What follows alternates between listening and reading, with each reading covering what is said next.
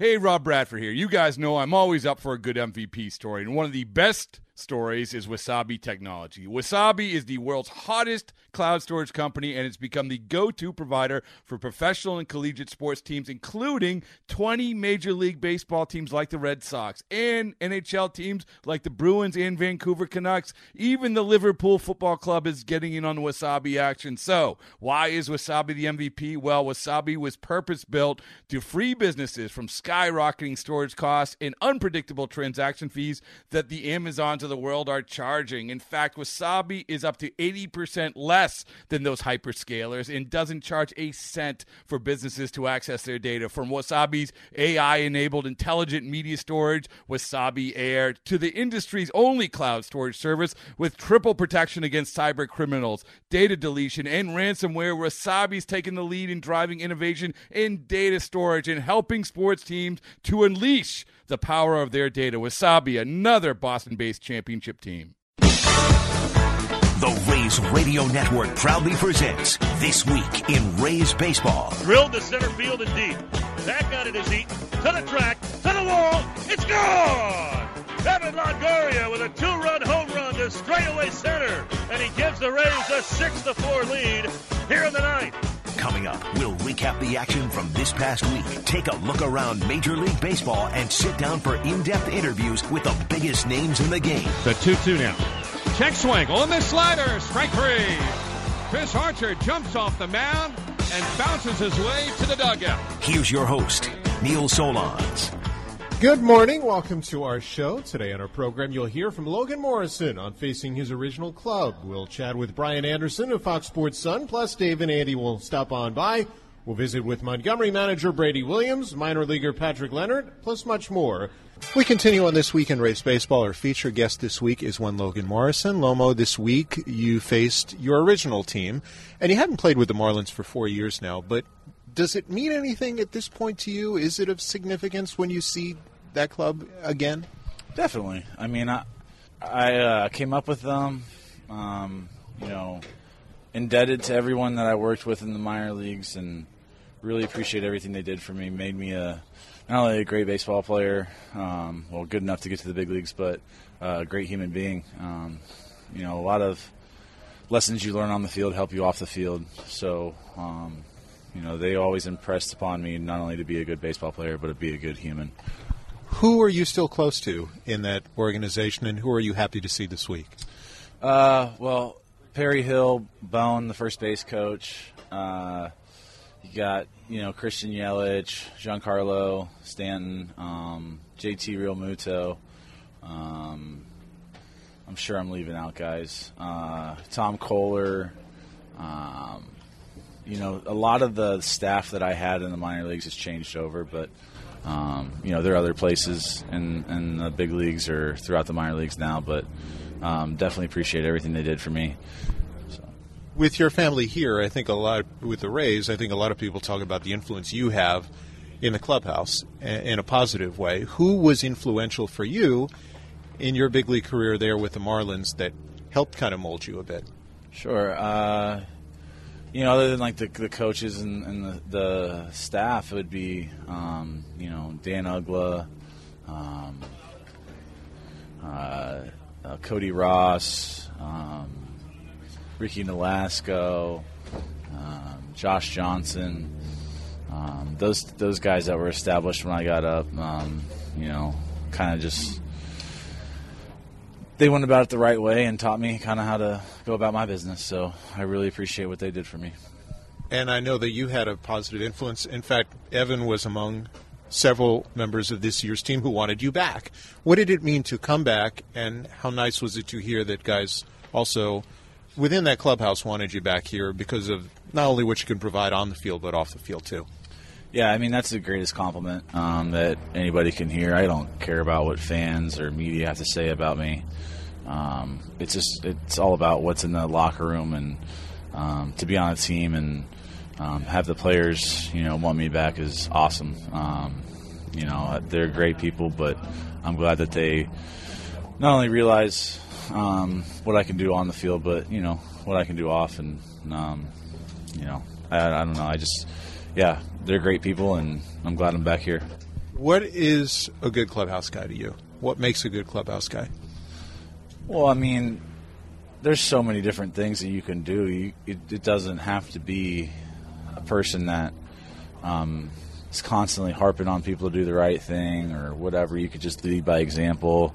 Um, you know, but I do think that you need some guys that are vocal in there that give a guy a kick in the butt every once in a while when they're not doing something the way they should be doing. Um, because people are different. People need a pat on the butt. Some people need a kick in the butt. Some people need a pat on the shoulder um, just to keep them going, get them going, or um, you know, some people need to be yelled at to get them going. It's it's all different strokes for different folks. So um, I think the more, I guess, diversity you can have as far as that goes in the locker room, the better. This second year for you, obviously, you're playing incredibly well out of the gate. Do you feel that much more comfortable, and how much do you think comfort has to do with it? Yeah, for sure. I think that's the, one of the biggest reasons why is that uh, you know, I'm not trying to do too much, and I'm comfortable with not only my surroundings, the guys on the team, not trying to prove anything to anyone, just going out there and trying to have quality at bat every time up and uh, getting a good pitch to hit. Uh, you know, it's a continual process. You know, I feel like the last couple of games I've been trying to do too much, so trying to rein that back in and really hone in on the strike zone and you know, once I do that, I have a way better chance of being successful in baseball. You can't swing at balls consistently and, and have um, consistent results. So I think, you know, so getting something over the middle of the plate, it might take till you get two strikes or whatever it may be, and he might take two or three at bats, but continually getting a good pitch to hit and letting balls go is uh, is a big key for me. Logan Morrison with us on this week in Rays baseball. You know, last week we had Tommy Hunter on the show. Who would be louder in the clubhouse, you or him? Is it close?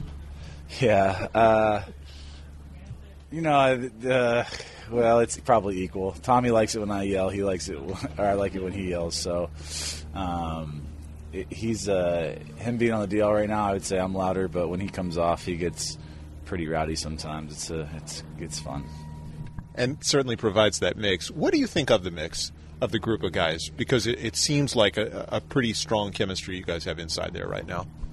Yeah, I think so. I mean, I, it's not going to be a, a lack of chemistry or a lack of talent for the reasons you know we do or don't succeed. Um, it's going to be because you know fundamentally are we where we need to be? Are we making the plays we need to make? You know, our pitch, starting pitching is going to be great. Um, we have to help them out by um, making the plays we need to make, letting them go deeper into games, and then that'll help our bullpen out, keep those guys fresh. The less, the less times that hitters see our bullpen, the better, because uh, you know that's basically as a hitter, you want to see pitchers over and over again. That way, you can get a feel for what they want to do to you and things like that. And the more familiar you become with them, the better chance you have at succeeding. And you know, the more we can protect those guys, the better. You know, you talk about success on and off the field. I'm kind of curious because this week with the Rays playing the Marlins. You get to have the, the Rays wives against the Marlins wives in that softball game. Did you uh, did you mention to Christy, your wife, your, your thoughts on her softball play afterwards, and and uh, or did you stay away from that? Uh, I told her good job. Was supportive uh, was supportive of her because there's been a lot of times where I've gone on for four and she's been supporting me. But uh, she needs to work on her mental game. She didn't run with two outs when she was on first base. Almost got thrown out there and ended the game, but we got lucky and um, she did get a couple hits, so that was good, but we got to work on the fundamentals with her. All right, what does she have over you that, that she would get on you about? Oh. Um, as far as how I play the game, I'd probably say that she needs that, that she would tell me that I need to smile more. How about off the field? uh, there's so many things. I don't think we have enough time for it, for it in this interview, but uh, off the field, I would say that I need to communicate better would be her number one thing, or listen better. Same thing, I guess. Yep, I've heard that a few times too. Uh, you get you had your your beautiful daughter out here, Eiley, which stands for "I love you," which is a, a wonderful way to name a, a unique name for a child. How is she like you? so far, and she's what a little under two. Yeah, she's 18 months. Um, she's really loud, so that's she's got that going. Uh, she eats everything, so that's um, partly me too. Um, I mean, she's just. I mean, I don't have any complaints about her. She's awesome. Although I'm not always there all the time, so I don't get to see her. You know, more moody points, but uh, my my wife does a great job of you know holding it down.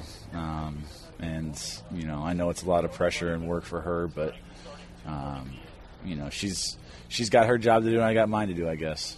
Does that consume? I mean, being at home when you're not at the field and you're not on the road, or, and if not, what do you like to do to kind of relax and unwind because you don't want this game to consume you 24 seven? Sure. Well, I mean, hanging out with her kind of keeps your mind off it. Um, you know, but a lot of times when we have a night game, I see her a little bit in the afternoon, and then um, she might be up when I get back, but probably not. So, you know, if she's not up, I might, you know, watch some Netflix, something like that, some comedy specials, uh, Dave Chappelle's, some Amy Schumer stuff, uh, Jo Koy. I don't know. I just like laughing and kind of keep my mind off it that way. So, on that end, what would be your favorite baseball movie?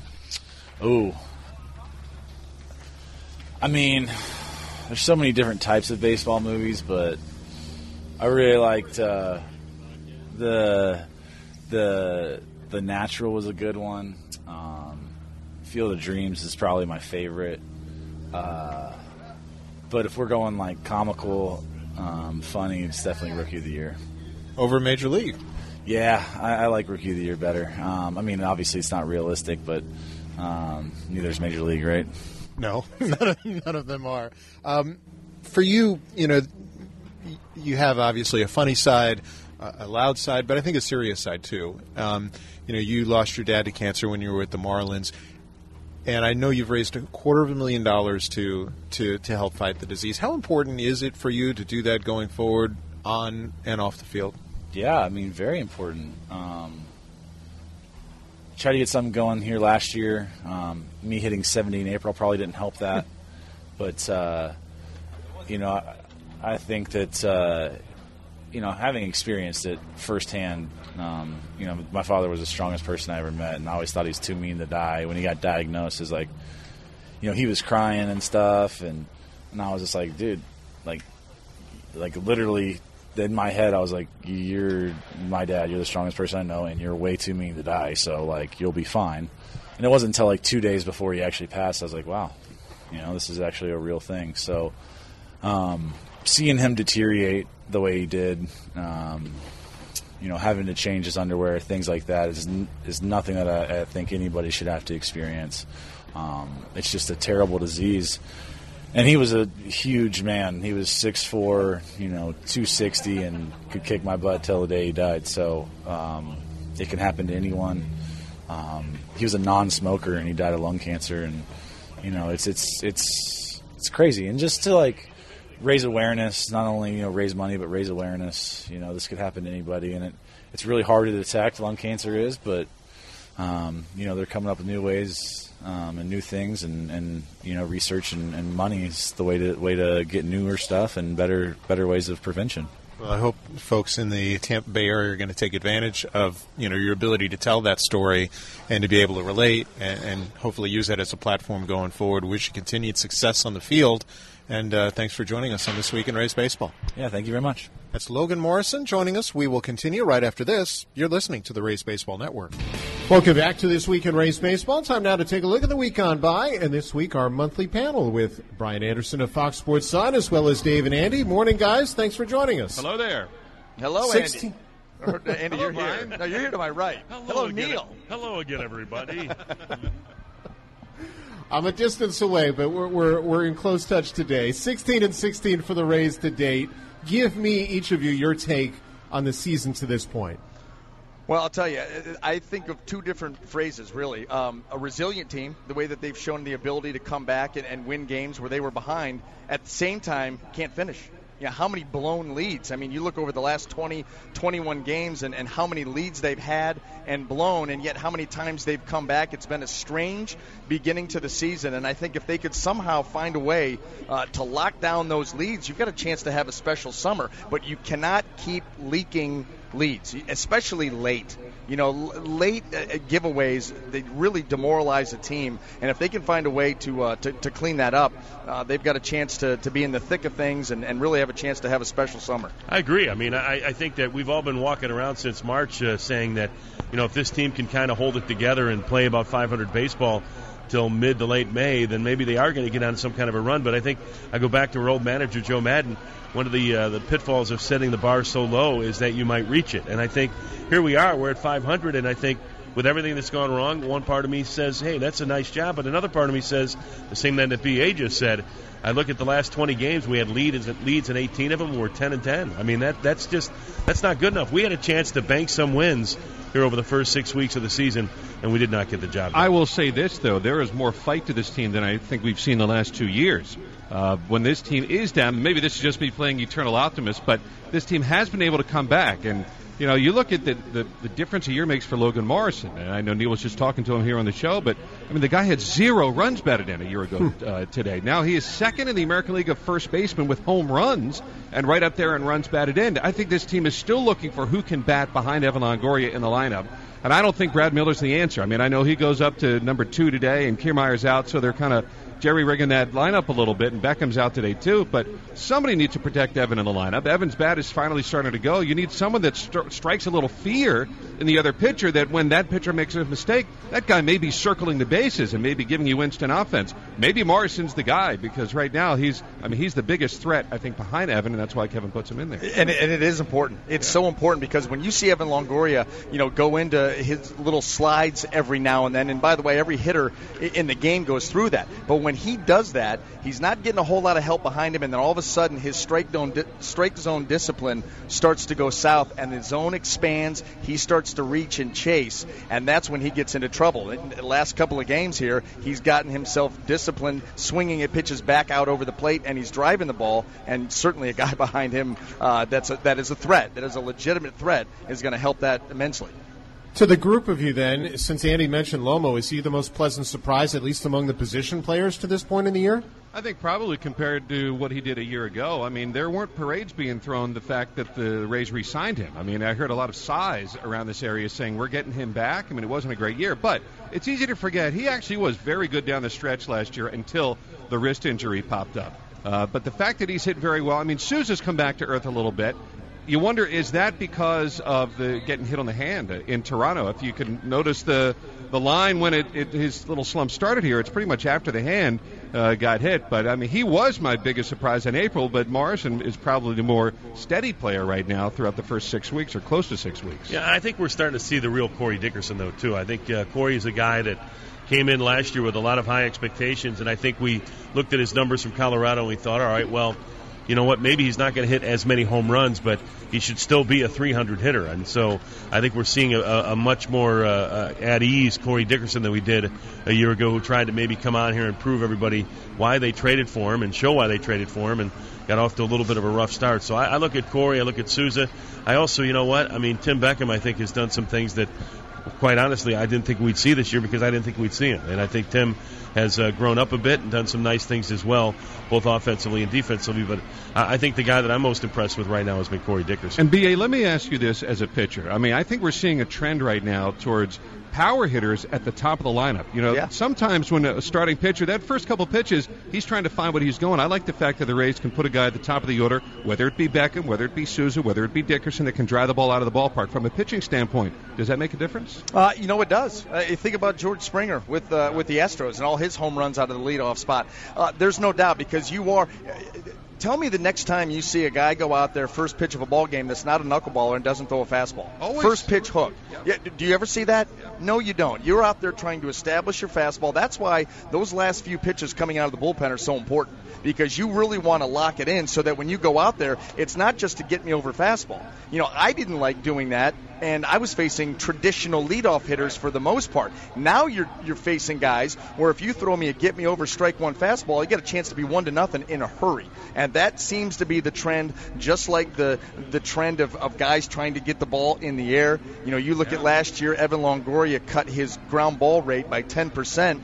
Gee, sets a career high in home runs with 36. I mean, that's the new thing. Get the ball airborne and get some guys that can do some damage up to the top of the lineup right away. Um, you know, it, it, it, seems to be working for a lot of teams, and it's certainly something that as a pitcher you have to be aware of and understand. It's quality strikes right off the bat, or you could find yourself in trouble. I find that trend very interesting. I mean, Dee Gordon now, the, the more of a slap hitter for the Marlins, that's more, uh, you don't see that as much. You're seeing Pillar, a guy that can drive the ball out of the ballpark. The Yankees have power at the top of the order. I like the fact that the Rays have some pop at the top of the order now.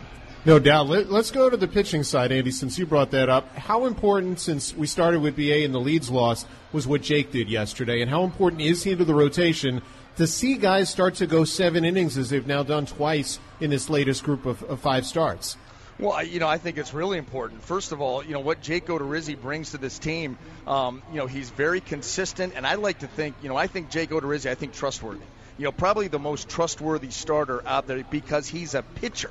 You know, he pitches. He knows how to manipulate the strike zone, move the ball in and out, up and down in-game adjustments, and he gives you a lot to think about because he's going to, you know, come at you with the fastball up, uh, the split changeup below. All of a sudden, as the game started to, you know, move along uh, yesterday, here comes the curveball for strike one. He just gives you a lot of different looks. He'll cut it. Uh, the slider's a bigger pitch for him this year, uh, depending on the lineup that he's facing.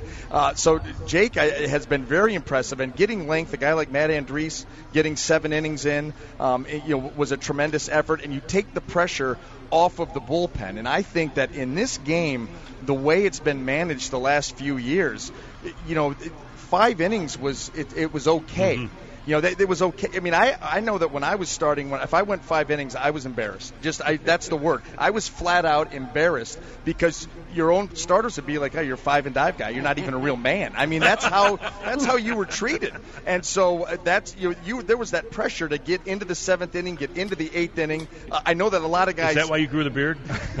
no, I grow that just to prove that I, I could grow hair. I don't have any more, so I've got to I've got to grow it somewhere. But um, you know, to to get length like that, uh, it just takes the pressure off the bullpen. And if you're pitching that deep into the game, you're obviously pitching pretty well, and you've got a good chance to win. But would Schilling and the big unit actually say that to you, or would they just give you a look and you felt embarrassed about at, at that point in my career? I, knew it. I didn't have to have anybody tell me. This was earlier in my career, and uh, and yeah, you, if you were a, a, guy that was out there, you know, going five innings, because think about it, 15 outs, you're leaving 12 to the bullpen. There's a whole lot that can happen there when you've got three or four different guys coming in. You're, you're hoping that all three or four guys are sharp you know that's not always going to be the case. One little hiccup, there goes the lead, there goes the game, and uh, it's just not ideal. I thought you know one of my favorite lines you've taught taught me here this last couple of months was what Curt Schilling used to say is that he'd count down from 27. It wouldn't be, I'm trying to get the five, I'm trying to get the zero. Yes. And I think that when I look at what's going on with the Rays, if we can get down into single digits, then we have a better chance to win the game. If we're still trying to get 11 or 12 outs, from our bullpen, it seems like we're chasing those outs all night long. well, long. how about the fact that this team is 500 and it's still an unstructured bullpen? I still don't know who's going to get the ball to get it to Colomé. I mean, Whitley seems to be stepping forward. They wanted Farquhar to be that guy maybe for a little while. That didn't seem to work. You know, Tommy Hunter is injured. I just can't believe that they've been able to maintain this against basically pretty good lineups. I mean, I think the Marlins lineup is really good. And the Blue Jays lineup, even though it's it's it's you know kind of two hands behind their back right now with Tulowitzki out and Donaldson out, but I can't believe that they've been able to do this so many times without getting it to Colomé. I mean, it, maybe that's well, we, a sign we of haven't things been to able come. to do it. That's part of the reason why we're 500 is yeah. that we we have lost. But this team could be five games under right now with this bullpen easily. They, well, they could, they could. But you know what? When you get those dugout shots, if you could see all of the three ring binders, and that's what Jim Hickey is going through with Kevin Cash, trying to find the matchups, yeah. and that's why you really can't put your finger, uh, you know, on okay, do we know who's going to a seventh inning guy, an eighth inning guy to get it to Colomé? You don't know. It's a matchup game. Uh, but you're right about Chase Whitley. You know, you think about he was a guy coming out of spring training. Okay, he's going to give you some length. You know, former starter, he can give you multiple innings, and that's what he did his first few outings. And then most recently, he's getting into higher leverage, coming in for a couple of outs, maybe one inning. You know, he's getting he's earning the trust of his manager, and you can see him starting to develop into one of those guys that you know Kevin Cash will bring into a spot. Um, you know, obviously it'll be matchup based, but late in the game, he's not afraid to use him in that way, and so you know he, he's a guy to keep an eye on. And really everybody else because Mm-hmm. it's all hands on deck. You just never know, like you said. Yeah. He kind of reminds me stuff wise of a Joel Peralta, not in terms of size, but the way he pitches. I mean, he's got to rely on fastball, changeup, curveball without overwhelming you. Yeah, and, and then you look at what, what they were trying to do with, with Diaz and Farquhar kind of piggybacking each other, where you'd have Farquhar against a lefty and you'd have Jumbo against the righties. I mean, but you can't always structure the game that way. I mean, this has been the most uh, ad libbed bullpen we've ever been around for a team that really could and should be a winning team right now. I'm just looking at this as I can't believe that this team isn't under 500 now with, with the bullpens, the importance of bullpens these days, with no lefties for most of this month now, and yet they're still kind of in there. I don't know. It makes me feel optimistic that if they can ever get this thing together, maybe that's when you can go on a run. And, and that's what I thought with, you know, we brought up the whole issue of length. I mean, yesterday, not only did Jake give you seven innings, but seven innings where nobody got up during the seven innings. I mean, you guys mentioned Farquhar and Diaz. Danny's pitched in 16 out of 32 games. I think Diaz 15 out of 32. And they've gotten up a lot more times than that where they haven't gotten in. So to give them a day off yesterday is pretty important going into today. I would think so. I mean, I, the, the, it we we talk so much about how bullpens when guys come into games, but how about like what you're saying, Neil, when they're up and down three times before they come into a game too? I mean, Kevin took the blame the other day for getting Austin Pruitt up three times in Miami, not using him. But how can you blame the manager at this point for that? Because how do you know who to go to at this point in time? It's it's three ring binder series. Uh, seriously. I think good stuff. And one other thing, Matt Andriese, seven innings back to back starts. BA, give me your take on how he's grown so far on you. Uh, one word: determined. You know, Matt Andriese was a guy last year that had a short lease. We don't want you to go third time through the lineup. Uh, Matt Andriese, to his credit, didn't like that. He doesn't like being a five inning pitcher, and you've got to love that uh, in this day and age. Not at all um, okay with that. So you've got a determined pitcher who's like, you know, listen, I can go out there, I can find a way to get through a lineup three times, maybe even sometimes I've got to roll through a fourth time to get the job done. He's got enough pitches to do it, and he's got enough pitchability to do it, and that's what he's trying to show. He's a grinder, he's a battler, he's a determined guy. He's like, I've got a chip on my shoulder, and I want to show you that I can do this, and you've got to love guys like that. He pitched with conviction a lot toward the beginning of last year, and then it kind of got away from him when he gets discombobulated with base runners. So hopefully he uh, can settle everything down because it, it's important for, for this team to get on the run. I'm not saying that they're going to anywhere be like the eight or ten team that uh, you know we had five horses that we sent out there a lot of times, but you know, BA, that you start to develop that uh, winning mentality when you think every single day you take the field that you're going to win, and it starts with the starting pitcher. No question about it, and it becomes those guys pushing each other. Yep. You know, you do not want to be the weak link in the chain. And so a, good outing, a long outing, now I've got to one up that, and it just keeps going every five days. You get into a rhythm, and all of a sudden you, you take off. And I'm going to tell you, if you're able to do that a couple of times through, it changes the mindset of your team. I mean, I can remember the, the years of, of playing with Arizona with, with, with Schilling and Johnson. You know, when you walked into the, the you know the clubhouse. The vibe was, you know, Randy Johnson's pitching tonight. We're going to win. Now, whether you did or not, but the vibe is there. The already the belief that you're going to win the game before it's even played is huge. And if you can go through a couple of rotations where the guys are pushing each other and having consistent outings, you'll get that same vibe downstairs. Guys, great stuff. Thanks again for joining us this morning. Thank you. Anytime, Neil. All right, let's pause right now for station identification. This is the Rays Baseball Network. Thanks to Dave Andy and also Brian Anderson there of Fox Sports Sun. Coming up, we'll take a look at the Rays minor league system. You're listening to This Week in Rays Baseball on the Rays Baseball Network. Welcome back to This Week in Rays Baseball. Neil Solondz with you. This week, the Rays called up a player directly from Double A for the first time in more than a decade. So joining us now is the manager in Double A Montgomery, Brady Williams. Brady, thanks very much for joining us. Neil, good to be on. How are you? Good, good. Now your club is kind of similar, I would think, to the way the Rays season has gone. You're 14 and 14, like the the big league club. You've had a lot of change, some promotion, and some injury too, right? Yeah, a lot of movement this year, which is uh, which is rare, but it's also a good thing, which means uh, you know guys are moving up, uh, helping our organization, and and obviously with Alvarado this year going to the big leagues, it's, uh, it was pretty special. But uh, you know, a lot of movement. We're still we're hanging in there and playing good baseball though. Can you tell me what you saw in Jose Alvarado that makes him special enough to move from Double A to the big leagues? Well, obviously the you know the stuff's really good. I mean, you know he can throw 100 miles an hour. He's left-handed. He's a big guy. Uh, he's got a really good breaking ball. Uh, but the one thing that kind of stood out was his demeanor. Uh, I really haven't been around the kid uh, very much until this year, and just very quiet, uh, confident kid. Um, and he he, uh, he works hard and he attacked every day uh, like a big leaguer. And when the time came, they they uh, they made a phone call, and it wasn't like he was definitely ready for his opportunity. I'll say that. So it was awesome. And he's not the only high end bullpen arm you have. You have several others who are throwing 96 and up, right? Yeah. Uh, I don't know if it's a trend, but in the league in general, just a lot of lot of big ones this year. Um, you know, we have Gabo who throws 98, uh, Diego Castillo who throws 98. Had Alvarado throwing 100. Um, uh, even Winkler was here throwing 96. So we got like four or five guys throwing upwards of 95 to 98. So it's uh, it's pretty special.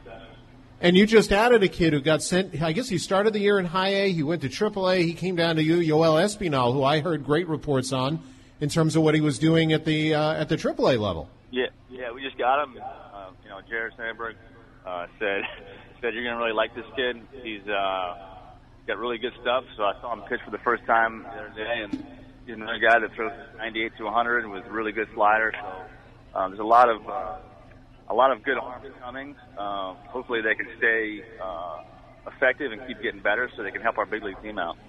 No doubt. And you've got some guys behind the plate too, not only uh, that are receiving these hard throwing arms that are doing really well. Give us a breakdown on Nick Ciuffo and then Justin O'Connor. Yeah, Nick. Uh, he kind of turned the corner as far as his career. I mean, uh, uh, there's a lot of things that I've heard about him. He's kind of matured a lot, um, offensively, defensively. Um, he's kind of, you know, you don't know when a, a guy's going to figure it out. It looks like he's kind of figuring it out right now. He takes, um, I don't want to say constructive criticism, but he takes what you tell him and he puts it to work and he uses it for his, uh, in his game. And, uh, it's been fun to watch because he's already grown a little bit this year uh, in, in both offense and defensively. And then Justin O'Connor, who's coming back off injury and kind of slowly working him back in, uh, he's doing fine. He's, he's having a solid season offensively. Uh, right now, maybe not uh, swinging the bat like he was early on, but uh, he's still doing uh, his part behind the plate. Is that the best throwing catching tandem you've had and that you've seen in the Southern League? Uh, it's pretty good. Um, I don't know if it's the best because I've had we've had some pretty good ones. Uh, you know, I'm not sure if it's the skill set or the, the percentage of guys throwing out, but you know, our pitchers do a nice job of holding guys, which gives our catchers a chance. Uh, but both, both those guys are very good, and uh, it gives a manager a little bit of uh, a breather uh, when when those guys are out there, because you don't really think the guys are going to run a whole lot. Again, we're talking with Brady Williams, manager for Double A Montgomery in the Rays system. Braxton Lee is a kid who repeated. Last year, he struggled offensively. He's always been a great defender. This year, he's kind of broken out a little bit. What's the difference with him? Yeah, I think it's just comfort level. Um, you know, it's uh, you know being my fourth year here you know, this this year. I've kind of seen a trend a little bit with some guys, guys that skip levels or guys that uh, aren't quite sure if they belong here. Um, they're un- they're not sure how how good they are, and they come here and struggle. And if they repeat um, that level, they come back with a little more confidence. I saw it with Joey Rickard, saw it with Richie Shaffer. Uh, now I'm seeing it this year with Braxton Lee, to where they know they're good, they belong here, and uh, you're seeing their skill set kind of come to come to fruition. Uh, we're just watching them play every day. Speaking of belonging, Joe McCarthy is a guy who, in his first full year last year, went from low A to high A, and this year he's got like a 400 on base percentage in Double A. What do you like about him? Uh, his demeanor. I mean, you can tell he comes from uh, a good pedigree. He came from Virginia, went to the World Series, won the World Series. Uh, you can tell he's a quiet, confident kid. Um, struggled early on, but there was no panic. There was no. There was never a time where you saw him um, unsure of himself. Didn't get mad when he got out. Just kind of uh, kept working hard, and he's kind of figured some things out. And over the course of the last three weeks, he's been on fire. Uh, he's given really good at bats, taking his walks, driving the ball. So um, it's been fun to watch him even early on for a month. And Riley Unroe is a guy who, you know, you talk about Nick Ciuffo maybe coming to his own. Is Riley Unroe taking a step forward with his game on the infield and, and at the plate? Yeah, for sure. Um, he's another kid. I think he's one of those guys where he's always want, he finally got to where he thinks he should be. I got I got to double A. I want to play. I want to get to them close to the big leagues, and he's playing with a lot of urgency. Um, you know, we miss him right now. He's he's uh, he's been out with a, with a sprained ankle, but he's getting close to coming back. Um, but you can tell that he he believes in his, his uh, ability. He's played an unreal second base. He's a very very good second baseman, um, and the bat's going to come. Brady, great stuff. Appreciate you joining me, and thanks especially on a game day. Good luck this afternoon. All right, Neil. Appreciate it. Good talking with you. You got it. That is Brady Williams, again manager for the Double A Montgomery Biscuits, who start today at 14 and 14 in the Southern League. Now in AAA Durham, Patrick Leonard this week was named International League Player of the Month. He hit better than 400 in the month of April, and Patrick Leonard now joins us. Congrats on the latest honor. Thank you, Neil. I appreciate you having me on. What did the honor mean to you, and, and what made this month so special to you? Is this the best month you've had since joining the Rays system? Uh, yes, I can definitely, I definitely think that this has been my best uh, month professionally, and you know, it's it's uh, like I've, I've uh, people have asked, you know, what have what I've been doing this month that was different than you know last year when I was here, and I just think that you know being in Durham last year, I kind of got a sense of comfortability now being back here, and I was able to go out and just, you know, try to be the best uh, me that I could be out there. And, uh, you know, I've been having fun, so that's been helping too. For people who don't know the story, again, last year you started the year in Durham. You had a tough start. You went down to Montgomery. Um, and Jared Sandberg was on our show last week and said the best thing was the way you handled yourself and how you used that. I mean, how did you use it mentally to help get you back to this point? Uh, I think last year when um, when I was sent down, I talked to Jared and then Ozzie Timmons, our hitting coach, and um, just saying that you know you I can take this as in being sent down last year. I can take that as a you know a demotion, which it is a demotion, and you know sulk and feel sorry for myself, and uh, you know, and then let the season get away from me. And uh, you know, I went down to Montgomery last year, and I did I did well down there, and I wanted to get out of there. I wanted to be back there again this year. I wanted to be back up here, and you know, I feel like I did that, and I came back up here confident, ready to go for the start of the season. So I think that helped a lot. Was there anything though that you did differently, let's say physically in the off season, or anything you changed with your stance, or anything of that nature? Or are you any different as a hitter or mm. physically than you were a year ago? In the off season, I I wouldn't say in the off season.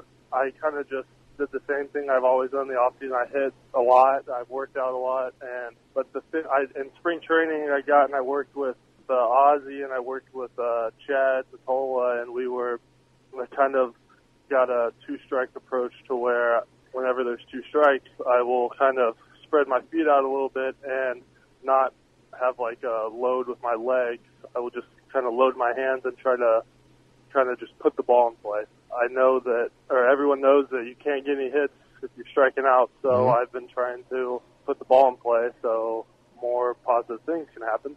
And I feel like that doing that has really been kind of the key to helping me be able to have such success this first month. You're also playing the same spot. Um, and I think part of that is probably because of the way things are structured. I mean, you've played third, which is your normal spot, but you had played first. Casey Gillespie and Jake Bauers are there. Jake's also playing in the outfield, so you haven't done that as much. I mean, does it help playing the same spot every day? I know if you get to the big leagues, you're probably going to have to adjust to, to moving around again. Yeah, I think, I mean, like, yeah, like you said, I don't think if I get called up, I'm going to be playing third every day because someone's over there already. But, uh, you know, it it is nice.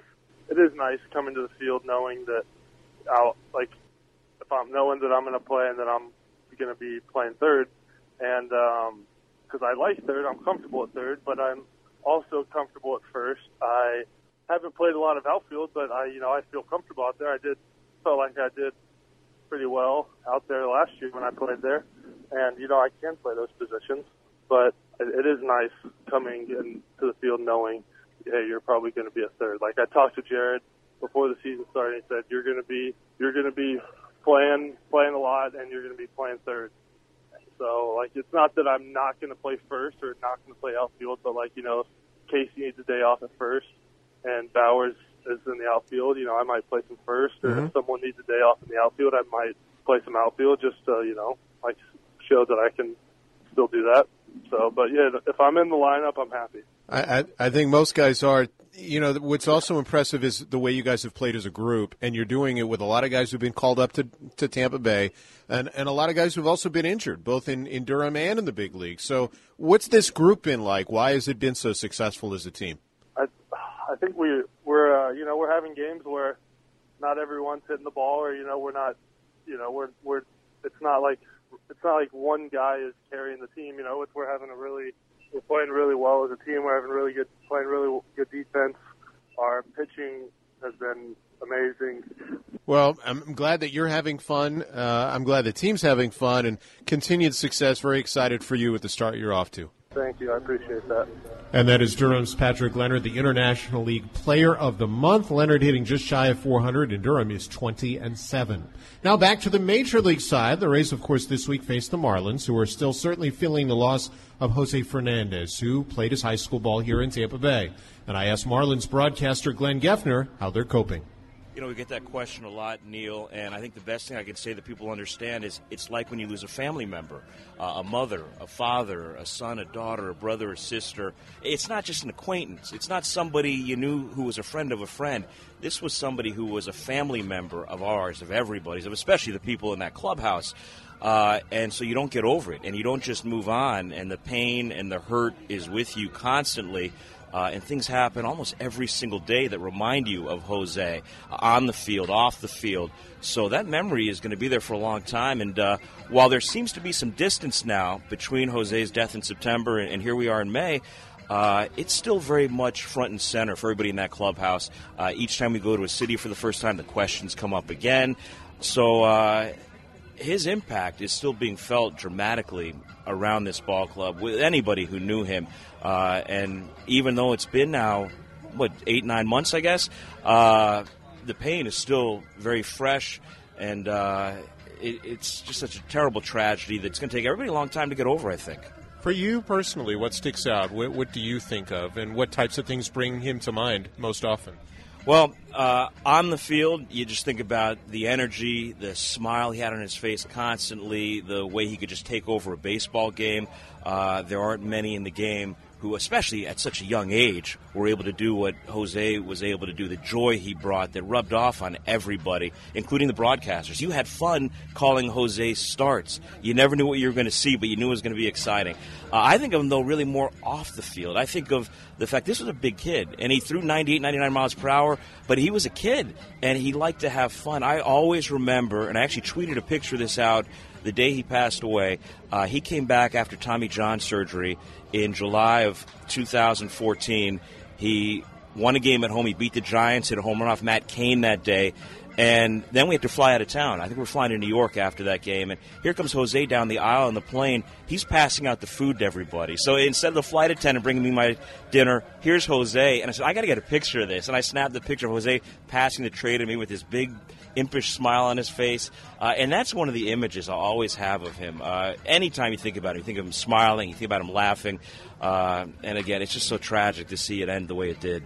Certainly, I, I, think in the Tampa Bay area, people remember him very fondly as he's, you know, his high school career was here, and the fact that, you know, uh, Faedo is going to get drafted this year, likely in the first round, and it was his dad who, who coached Jose in high school there are so many Jose connections. In such a short time, he touched so many people in different places, in different ways. Uh, and that's another example of how every now and then something's going to happen that might have nothing to do with the Marlins, might be off the field, but it's going to remind you of Jose Fernandez and uh, people he touched and the legacy that he left behind. I do think uh, you mentioned Faedo. I know in the case of the guys in our clubhouse, uh, they have really taken the way Jose lived his life to heart. They've committed to having some fun, to smiling, to approaching the game differently. Uh, you know that expression, live every day like it's your last. And that's really the way Jose lived his life and played the game. Uh, and I think that made an impact on guys in our clubhouse and maybe others in high school up here or wherever. Uh, and if that's his legacy, it's a heck of a legacy to have. Indeed, and those are some poignant remarks from Marlins broadcaster Glenn Geffner.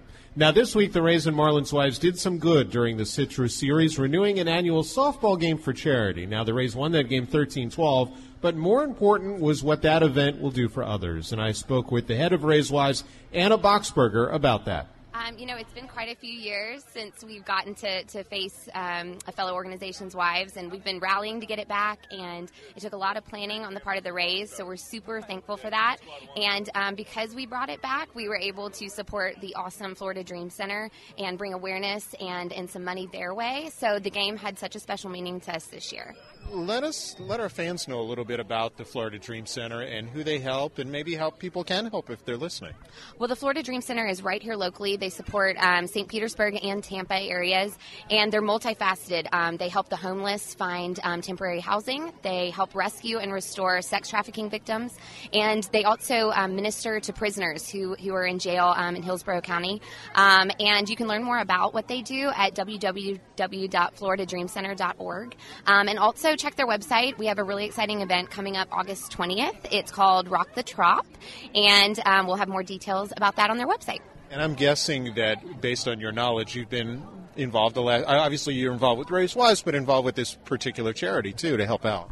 I have been. Um, I've just uh, had the great privilege of working with their team at the Florida Dream Center and seeing firsthand the work that they're doing. Um, these guys are literally under the bridges in our cities, um, taking care of AIDS victims and homeless families, and their boots on the ground. And I just don't think there's another organization that truly is a part of this community the way they are. For this group, the Rays Wives. What does this event mean to just to be together and do things like this? Well, we like to think we have a really special group. Not only are we, um, you know, uh, fellow fellow wives on a team, but we're also really good friends. Um, our group just has amazing chemistry, and when we get together, um, we can make really amazing things happen. So playing a game like this was something fun for us to kind of get away from the kids and and just let loose for a little bit. Was it fun to play on the big field too? It was extremely fun, but extremely nerve wracking. I don't know how these guys do it every night. I would uh, be a nervous wreck every day. And that is Anna Boxberger again of Rays Wives on the Rays Marlins Wives softball game held earlier this week again to raise money for the Florida Dream Center. Rays donated $5,000 to that cause. Now, this week also saw a reason for nerves with the beginning of a major league career. Jose Alvarado was the first Rays minor leaguer to bypass AAA since 2005 and He's the first Venezuelan pitcher to come through the Rays Academy and come up with Tampa Bay. So I asked Senior Vice President Chaim Bloom about that. This is, I think, not just a good day for Jose, not just a good day for our Major League club, but really for our whole organization. This was really a total organizational effort uh, from a young kid that was signed by Ronnie Blanco and his scouting staff, uh, and really uh, so many different people who shepherded him through the lower levels in the minors and got him in position for us to be able to bring him to the major leagues. Does it set an example for some of the other kids too that have that maybe are at lower levels now and say, "Hey, a guy has broken through." Yeah, I think it's really good, especially for those guys who come from faraway places, to be able to look at somebody that they know, someone that they'll see, someone that they will, you know, in future off seasons, spring trainings, be able to spend some time with to say, hey, listen, I was where you were. I went through some of these difficulties that you might have gone through in the lower minors, which Jose did. And I came through it and I got a chance to play in the big leagues. He came on a more accelerated track than most. It was the first pitcher since Scott Kazmir to not pitch in AAA to go to the big leagues for this organization. So why was he a good fit in that regard? Well, I think with uh, with where we were, obviously looking for uh, left-handed options, uh, him having uh, put himself in position through uh, what he did in winter ball to uh, convince us to put him on the 40-man roster. To then seeing the poise that he showed in the WBC and in spring training with us, and now earlier in the season with Montgomery, he has dominating stuff and it's really a question of execution and and repeating and, and just being able to put the ball in the strike zone consistently. And he's shown that in the early part of this year, and it gave us confidence to think that that could translate to the major league level. That said, is this more isolated in terms of moving a guy that quickly, or might we see more of that? Well, we still believe generally in uh, you know a very uh, uh, full and, and I guess you could say a deliberate development process. Uh, but that said, we take every case individually, and in this case, we just thought it was a good uh, marriage of our need at the major league level and this kid's ability and his presence and what we think he's going to bring to our club.